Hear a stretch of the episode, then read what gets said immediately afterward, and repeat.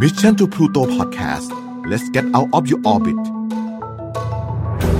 สวัสดีครับ ผมอ้ำสุภกร ผมหมึกประเสริฐ พบกับรายการ The Collector Podcast สะสมความรู้ สะสมเรื่องราว สะสมประสบการณ์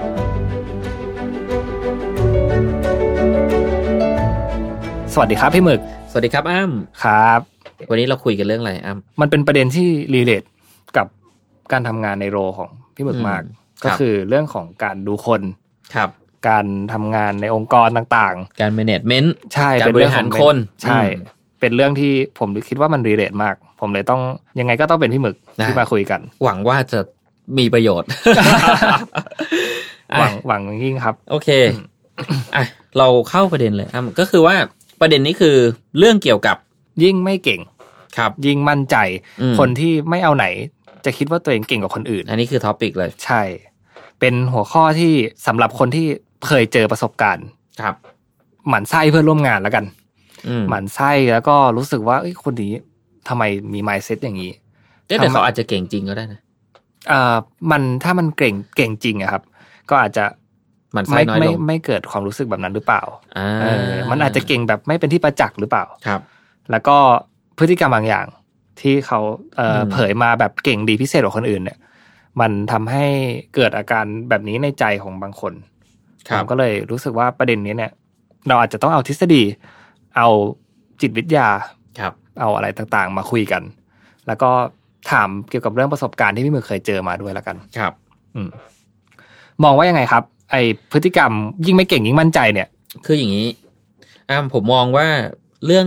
ยิ่งไม่เก่งยิ่งมั่นใจอ่ะ ครับ อันดับแรกก็คือเราต้องมองให้ออกจริงๆว่า คนที่เราได้รับฟีดแบ็กมา บอกว่าเฮ้ยคนคนเนี้ยดูไม่เก่งเลย ครับ แต่ทำไมเขามั่นใจจังเลย แล้วก็แบบรู้สึกแบบแอนตี้หรือไบแอสหรือแบบ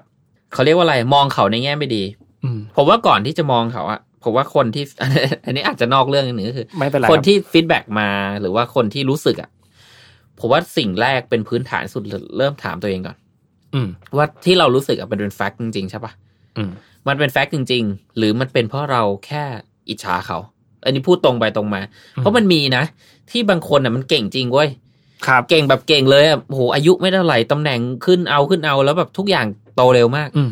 แล้วมันก็มีคนอิจฉา อันนี้เราต้องยอมรับ โอเคในในองค์กรแบบไม่ใช่ทุกที่ที่จะมีนะ ครับ แต่ว่าบางที่อ่ะต้องยอมรับว่ามีอืมผมผมเชื่อว่าคนคนที่ฟังอยู่อ่ะ อาจจะอยู่ในองค์กรบางที่ที่อาจจะมีเหตุการณ์แบบนี้ก็เป็นถือว่าเป็นซอฟต์สกิลอย่างหนึ่งที่จะต้องปรับและต้องใช้กันไป ครับ แต่กลับมาที่ว่าถามว่าแล้วเราจะรู้ได้ไงอ่ะว่าคนคนเนี้ยเก่งจริงไหม อื ผมว่าวิธีวัดเนี่ยมันขึ้นอยู่กับอาชีพเขาพี่อ้ำ ครับ ถ้าสมมตินายเอ ครับผม เป็นคนเขียนคอนเทนต์ครีเอเตอร์วันนี้ง่ายมากเลยนะ ครับ ถ้าเขาเก่งจริงเนี่ยมันวัดจากอะไร ยอด อ่ะ เนื้อ ดี๋ยว หา ถูกต้องมันวัดง่ายมากพี่อ้ำเดี๋ยวนี้คือสมมติว่าคุณ A เขียนคอนเทนต์ครีเอเตอร์ชิ้น A ออกมา วิธีวัดเลยง่ายที่สุดเลยก็คือว่า คุณไปดูเลยว่าคนอ่านเป็นไงบ้าง engagement engagement เป็นยังไงบ้าง อืม มีแชร์ไหม อืม เอ่อถ้าเป็นเว็บไซต์ก็คือเขาใช้เวลาอยู่ในบทความนั้นนานแค่ไหน ครับ นะครับ หรือแม้กระทั่งไปดูเนื้อหาดีเทลหรือการอ้างอิงต่อ อ้างอิงต่อก็คือแบบ เนื้องานที่เขียนมาเนี่ยมันถูกอ้างอิง ก็คือมีเว็บอื่นหรือเพจอื่นเอาไปใช้อ้างอิงต่ออ คือเรารวบรวมรีเสิร์ชมาวิเคราะห์มานาลิสิตต่างๆเนี่ยแล้วมันได้รับการอ้างอิงต่อเนี่ยถือว่าเป็นเขาเรียกว่าหนึ่งในสักเซสเหมือนกันนะค ครั รับบ กับคนทำคอนเทนต์เพราะฉะนั้นเนี่ยอันนี้คือวัดผลได้ อืม แต่ถ้าสมมุติว่าคนเนี้ยนายเอเช่นกันเนี่ย เข้ามาเขียนคอนเทนต์หนึ่งไลค์หนึ่งแชร์ อืม ก็คือตัวเขาเองอะนึกออกไหม ครับ และเขาก็บอกว่าเนี่ยคอนเทนต์ที่เขาเขียนเนี่ย ทุกครั้งที่ประชุมก็จะบอกเลยว่า เอ้ย ผมอะเขียนคอนเทนต์ดีมากเลย มั่น นะ ใจ มั่นใจ มั่นใจสุดเลยทุกครั้งประชุมบอก เอ้ยผมเขียนคอนเทนต์ดีจริง อืม ๆ แต่มันผลลัพธ์มันออกแล้ว อันเนี้ยเราถึงจะมองได้ว่า เฮ้ย อันเนี้ยเขาไม่เก่งแต่เขามั่นใจ อ่า นะครับ ซึ่งอันนี้ชัดเจน มันก็มีข้อเสียเหมือนกันกับอาการนี้ เพราะว่า โอเค การมั่นใจเป็นเรื่องที่ดีพี่ ครับ แต่บางครั้งเนี่ยเรามั่นใจในเรื่องที่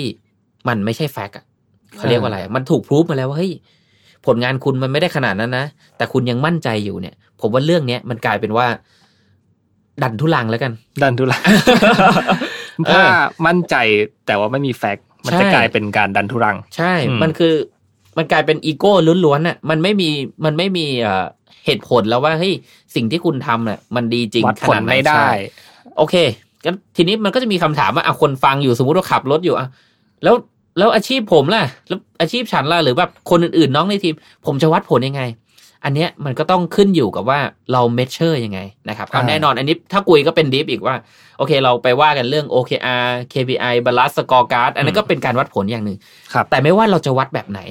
อืม นั่นคือการวัดและเราจะทำให้เห็นว่าคนคนนั้นน่ะมี performance ตามความมั่นใจของเขาแค่ไหน โอเค ครับ ชัดเจนนะ ผมว่าข้อหนึ่ง อืม ที่ที่เมื่อกี้พี่หมึกพูดมา แล้วมัน ครับ น่าจะต้องขีดเส้นใต้ไว้อะ ครับ คอนเล็กไว้เหมือนเดิม ครับ เหมือนทุกครั้งที่เราทำก็คือ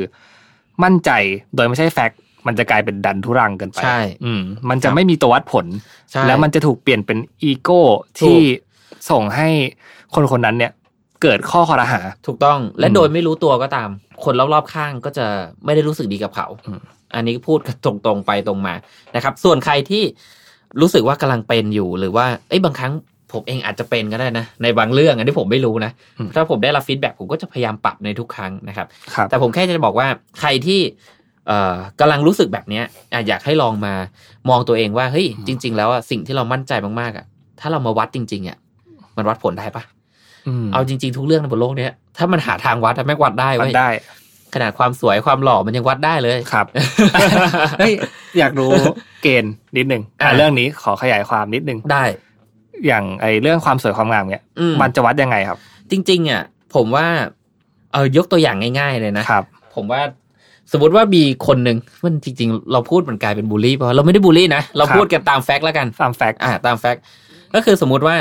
คุณค่อนข้างรู้สึกว่า เฮ้ย เราเป็นคนที่หน้าตาดีเอาการนะ ครับ หล่อมากเลย อืม นะครับ วิธีง่ายที่สุดก็คือว่า คุณลองโพสต์อะไรลงโซเชียลมีเดีย อ่า และดูเอนเกจ อืม นะครับอันดับแรกเราต้องยอมรับว่า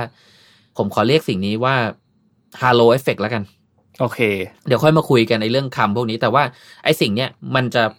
มันจะถูกใช้ในการทางการตลาดเยอะนะครับ ก็คือ ครับ คนที่ดูดีจะก็สินค้าก็จะดูดีไปด้วยอะไร อืม ทำนองนั้นนะครับ มันหลักการประมาณนี้ เอาเป็นว่าถ้าคุณโพสต์รูปลงโซเชียลมีเดียเนี่ย ครับ และมีคนไลค์คุณบ่อยนะครับ มีคนกดเลิฟ ถ้าคุณเป็นผู้หญิงก็มีผู้ชายกดไลค์กดเลิฟ อืม ถ้าคุณเป็นผู้ชายก็มีผู้หญิงมากดไลค์กดเลิฟเยอะ อันนี้หนึ่งนะครับสองก็คือว่า เอางี้พี่อ้ำผมผมยกเคสพี่อ้ำเลยแล้วกัน ครับ พี่อ้ำเจอบ่อย ก็คือว่าถ้าคุณไปนั่งกินข้าวแบบ ครับ เพื่อนๆกันอย่างเงี้ย แล้วมีคนใดคนหนึ่งที่เขาเป็นคนสนุกสนาน อืม คนประเภทเนี้ยจะเป็นคนกล้าแซว แต่เบื้องหลังการแซวอ่ะ ค ผ รับ มเชื่อว่าเบื้องหลังการพูดเล่นน่ะมันมีบางอย่างที่จริง อืม อย่างเช่น มันจะมีคนชอบชมเฮ้ยพี่อ้ำหล่ออะไรเงี้ย อืม โอเค ใครชอบ ใช่ใช่ใช่ อ่าเป็นว่าผมได้ยินมา ครับ ผมบอกเลยว่า โอเค เขาชมพี่อ้ำอ่ะผมว่าเขาชมจริง เพียงแต่ว่าถามว่าอาจจะไปครบไหมเขาไม่ได้ครบ แต่มันจะมีแฟกต์ข้อหนึ่งก็คือว่า อันเนี้ยเป็นแฟกต์ละ อืม เพราะว่านี่วัดผลแบบ จะเรียกว่าไงเดีย อืม คร่าวๆแล้วกัน วัดผล มัน คร่าวๆ อาจจะยากยากกว่าการวัดผลองค์กรนะถ้าคุยเรื่อง แต่ บ คื ริษัท ถ้าหาหาช่องทาง ใช่ มันวัดผลได้ทุกอย่าง ถูกต้องถูกต้อง อันนี้ อันนี้ผมผมเห็นด้วย อืมก็ ขนาด คุยเรื่องหน้าตาสนานเลยนะ ครับ อ่ะนิดหน่อยนิดหน่อย อ่า ตามตามสไตล์เรา มีโยกอะไรไปบ้างนะครับ อืม แต่ว่าไออา เอา กา งี้ ร เดี๋ยวนะ ขั้นนิดเดียวเอ้ย ครับ ขอโทษเริ่มขั้นรายการแล้ว ไม่เป็นไรครับ พี่อ้ำเคยเจอปะ อย่าง เล่าให้ฟังหน่อย เอาเคสหนึ่งอะเคยเคยเจอไหม แล้วพี่อ้ำมีวิธีในการเอ่อมองเขายังไงหรืออ ม คิดยังไงม โอเค คือผมอะรู้สึกว่า ผมเป็นคนหนึ่งที่พยายามมองมุมต่าง ครับ ถามว่าเจอตรงๆไหม อาจ เคย จะไม่ เจอ ขนาดนั้น เคยเจอ อ๋อเคยเจ นะ อ แต่ว่าเราไม่ได้คิดว่าเขาไม่เก่ง แบบไม่ได้จัดว่าเขา เก่งหรือไม่เก่ง ใช่ แต่ว่าพยายามมองว่า เอ๊ะ อะไรมันทำให้เขามั่นใจขนาดนี้ อ๋ออ ม เอาแล้ว ก็ ถ้าสมมติว่ามันมีเมเชอร์ สมมติว่าผมเป็น call center อย่างเงี้ย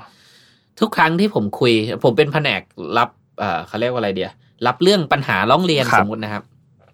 ทุกครั้งที่ผมปุยคุยอ่ะโดยจากสถิติ อืม ที่ผมทำงานมาในแต่ละเดือนอ่ะ ตัวเลขความพึงพอใจของลูกค้าผมอะมันต่ำมาตลอด อืม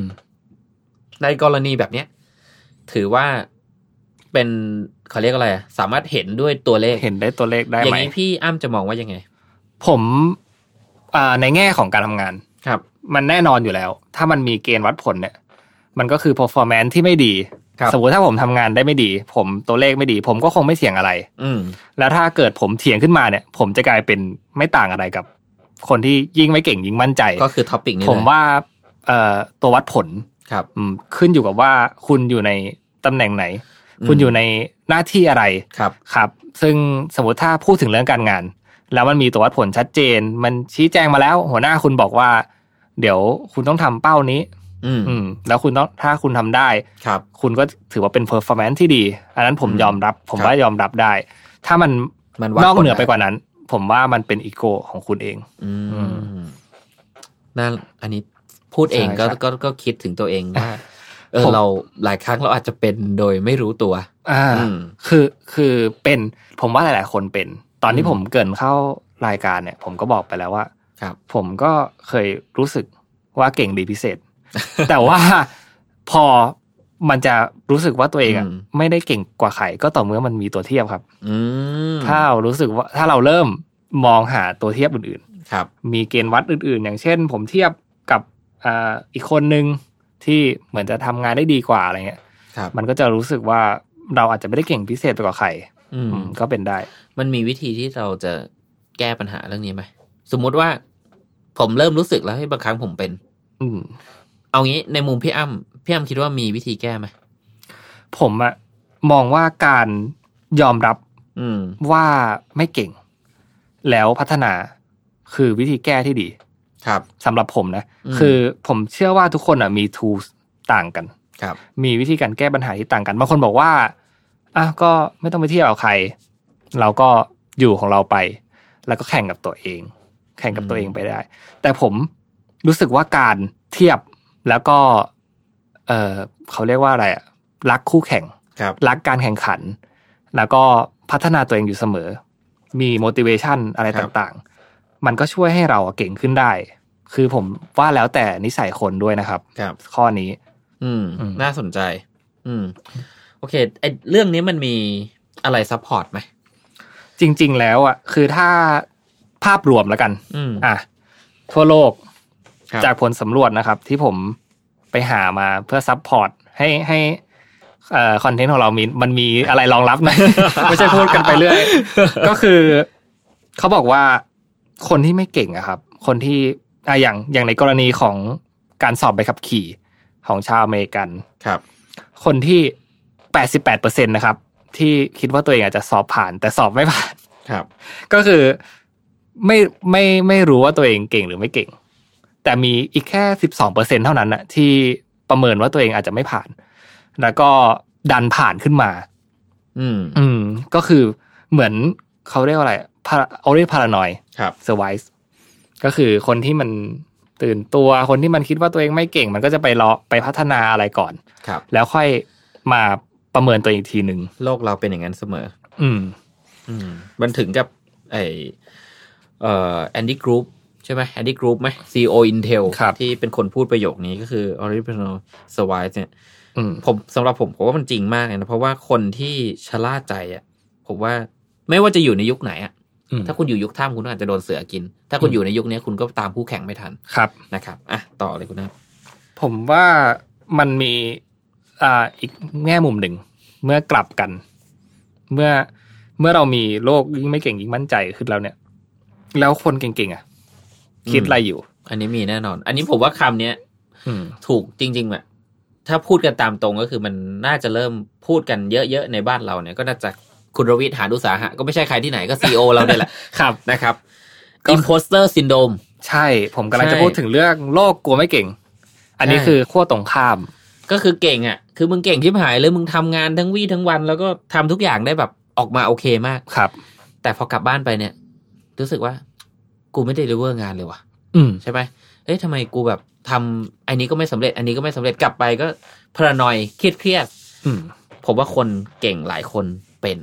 นะครับ อืม อืมแต่ว่าเช่นกันนะ ต้องแยกให้ออกนะ บางคนเนี่ยพรานอยจริงๆ เพราะตัวเองไม่เก่งครับ พรานอย พรานอยเพราะตัวเองเก่งนะต้องต้องต้องพยายามสังเกตให้ดี ครับคือคืออ ม บางทีอ่ะมันก็มันแล้วแต่คนนะ คือถ้าแยกแยะเป็น ครับ ถ้าถ้ารู้จักเอ่อแบ่ง ถ้ารู้จักจัดการอารมณ์ต่างๆ เนี่ย มัน ครับ ก็จะช่วยให้ตัวเองผลักดัน อืม สู่จุดที่ก้าวหน้าขึ้นไปอีก ครับ แต่ว่าบางทีผมก็รู้สึกว่าการเป็น imposter syndrome เป็นเรื่องดีนะสำหรับ เอ่อ เอางี้ในมุมในมุมพี่อ้ำเป็นเรื่องดีปะ ผมมองว่า ในการทำงานนะครับ ผมก็เป็น อ่า เออ ผมก็เป็นแล้วผมก็มองว่ามันก็ดี เออ มัน เหมือ ดี นกัน อืม ผมรู้สึกว่าการที่เรารู้สึกไม่เก่ง stay hungry stay foolish เหมือนที่สตีฟจ็อบบอก ครับ ผมว่ามันเป็นเรื่องดีอะถ้า อืม คุณยังหิวและกระหายเสมอ ผมรู้สึกว่าการที่เรารู้สึกไม่เก่งไม่ใช่เรื่องผิด เพราะมันเป็นโอกาสที่เราจะได้เรียนรู้อะอืมผมมองอย่างนั้นนะเออ แล้วผมไม่รู้สึกว่าเรื่องนี้เป็นเรื่องแย่ ครับ แต่โอเค บางคนมันหนักมากจนแบบเครียดอะ ใช่ใช่ ซึ่ง คือ ก็หาทางบาลานซ์ให้เจอ อ่า อืม ต้องหาจุดบาลานซ์ ครับ เป็นเป็นเป็นรีมายเป็นคอเล็กอีกข้อหนึ่ง เพราะ ครับ ว่าผมกำลังจะเตือนเลยก็ได้ ก็คือ ผมมองว่าคนที่เป็นโรคกลัวไม่เก่งเนี่ย ครับ ก็ต้องกลัวว่าจะแยกแยะไม่เป็นด้วยนะ ใช่ ใช่ไหม คือ อันนี้ก็คือเป็นอีกข้อเป็นอีกข้อหนึ่งที่ผมมองว่ามันสำคัญ ครับ คือบางทีอะเราไปกลัวไม่เก่งอะไรตลอดเวลา อืม เราก็ต้องกลัวไม่เก่งที่จะแยกไม่รู้จักแยกแยะด้วย ครับ เพราะว่ามันจะส่งผลไปทำให้คนอื่นเครียด อืม คนรอบข้างอะไรต่าง อืม ๆ อืมผมมอ จ ง ริง ว่าการพักอะก็คือการทำงานรูปแบบหนึ่ง ถูก อืม การพักเป็นการทำงานรูปแบบหนึ่งผมชอบประโยคนี้ ใช่ อืมอ่ะเดี๋ยวผมขอสรุปนะครับ ดีเลยครับ มีคนสรุปแทนวัน นี้ ชีเทคเอาไว้ให้ โอเค นะครับ เราก็จะสรุปจบกันแบบดื้อๆเนี่ยนะฮะ ดีครับ เรื่องแรกก็คือว่าถ้าคุณสงสัยนะครับ ว่าคุณอ่ะเป็นคนประเภทแบบอะไรนะ ไม่เก่งแต่คิดว่าเก่งอ่ะ คนไม่เอาไหน คิดว่า อ่า ตัวเองเก่งกว่าใคร ชื่ออาการมันคืออะไร มันมีชื่ออาการไห มันมีผมยังไม่ได้พูดตั้งแต่แรกเลยนะ ใช่ใช่ ดัน ปรากฏการณ์ดันนิงครูเกอร์ครับ ดันนิงครูเกอร์ อืมที่ไม่พูดอะเพราะว่ามันมันก็เท่านั้นนะครับ พูดไป มันก็คือยิ่งไม่เก่งยิ่งมั่นใจ ยิ่งไม่เก่งยิ่งมั่นใจ ครับ หรือดันนิงครูเกอร์นะครับ วิธีว่าเราจะรู้ได้อย่างไรนะครับ ผมบอกเลยว่าคีย์เทคเวของของเอ่อ EP เนี้ยก็คือหนึ่งนะครับ คุณต้องหาแฟกต์ให้เจอ อืม ให้ให้ดูให้ดีว่าอันเนี้ยเป็นอีโก้ของเราหรือเปล่า ในกรณีที่เกิดขึ้นกับตัวเรา ครับ ในขณะเดียวกันถ้าคุณต้องมองคนอื่น ก็เช่นเดียวกัน คุณต้องหาแฟกต์ถ้าเป็นไปได้นะครับ หาแฟกต์เสร็จหาตัววัดผล โดยเฉพาะในการทำงานผมว่าในการทำงานไม่ยาก ครับ ไม่ยากขนาดนั้น แล้วคำว่าเก่งไม่เก่งเนี่ย มันก็เกิดขึ้นในการทำงานนี่แหละนะครับ อ่า เออ มันเป็นส่วนมากของชีวิตอะ ใช่มันเป็นส่วนมาก อืม เอ๊ะมันจะมีเรื่องอื่นไหมที่แบบเราไปบอกว่าเก่งแล้วมันหาทางวัดผลไม่ได้ อันนิดหนึ่งอะมีไหมไม่มีนะ ผมว่า สมมุติว่าผมเอ่ออ่าเป็นเป็นเอ่อคนเมเนจทีมนะครับ ครับ เอ้ย มันมีมันผมนึกออกบางอย่าง เออ เอ่ออย่างเรื่องจีบสาว เออ โอ้ ประเด็นนี้คุยกันยาว แต่ว่าเดี๋ยว บอกเลย เดี๋ยวไว้ คือมันก็วัดผลได้นะ วัดผลได้ เออ ผมว่า อันเนี้ย วัดผลได้แต่ว่า เอ่อ ผมว่ามันก็ต้องตัดลดทอนขึ้นอยู่กับ เราก็ต้องยอมรับว่ากายภาพภายนอกก็ยังมีผลนะ ครับ พูดตรงไปตรงมา เพราะมันเป็นเรื่องของยีนเรื่องของการอยู่รอดต่างๆ เดี๋ยวมาคุยกัน อันนี้ก็มันเหมือนกัน ครับ แต่สิ่งที่จะบอกก็คือว่าเออสมมุติว่าคุณเป็นคนที่หน้าตากลางๆนะครับ อืม สกอร์ในการจีบของคุณอ่ะ มันก็ต้องลดหย่อนลงมาด้วย ครับ แต่ถ้าคุณเป็นคนที่ทุกคนวัดผลมาแล้วว่าเฮ้ยคุณอ่ะเข้าเขานะ อืม สกอร์ในการจีบคุณมันจะเพิ่มขึ้น นี่ก็วัดผลได้ ครับ เออ เอ่อความถี่วัดผมได้เหมือนกันนะผมว่า ได้หมด ค เล วาย มหวาน ใช่ใช่ใช่ ก็เป็นอีกอีกปัจจัยหนึ่ง ถูก เออ ม อ่ะ โอ ผม เค ผมกลับมาที่คีย์เทคเอาไของพี่หมึกก่อน คีย์เทคเวก็คือว่า ถ้าเราสงสัยไม่ว่าตัวเรานะครับ หรือคน ครับ รอบข้างว่า เอ๊ะคุณเน่ะเป็นคนที่ไม่เก่งแต่มั่นใจหรือเปล่านะครับ ให้หาสองสิ่งก็คือแฟกต์นะครับ ก็คือข้อเท็จจริงกับวัดผล measure สองสิ่งเท่านั้นนะครับ แล้วคุณจะเริ่มมองออกว่าเอ้ยคนคนนี้หรือเราเองเนี่ยเป็นอย่างไร ครับ ผมว่าสิ่งนี้สำคัญ ข้อที่สองนะครับ เหมือนกันเลยฮะ ถ้าเราเป็นแก้ปัญหาด้วยสองสิ่งเหมือนกัน ก็คือ หาแฟกต์หรือวัดผล อันนี้คือแนวทางแก้ปัญหา อ่า ซึ่งก็เหมือนในข้อแรกนะครับ สุดท้ายก็คือว่าไม่ว่าคุณจะรู้สึกว่าตัวเองเก่ง หรือไม่เก่งหรือยังไงก็ตามแต่ มันมีมุมบางมุมที่มันอาจจะเป็นประโยชน์ต่อคุณนะครับ อย่างเช่นถ้าคุณเป็นคนเก่งอยู่แล้วแต่คุณรู้สึกไม่เก่งก็คือ imposter syndrome อะค ครับ รับ ก็อย่าพยายามให้มันเป็นมากเกินไป อืม จนมันรู้สึกเครียดนะครับ ก็คือหาจุดบาลานซ์ให้เจ จุด อ บาลานซ์ ใช่ แต่ในกรณีที่คุณเป็นคนไม่เก่ง อืม นะครับ แต่มั่นใจ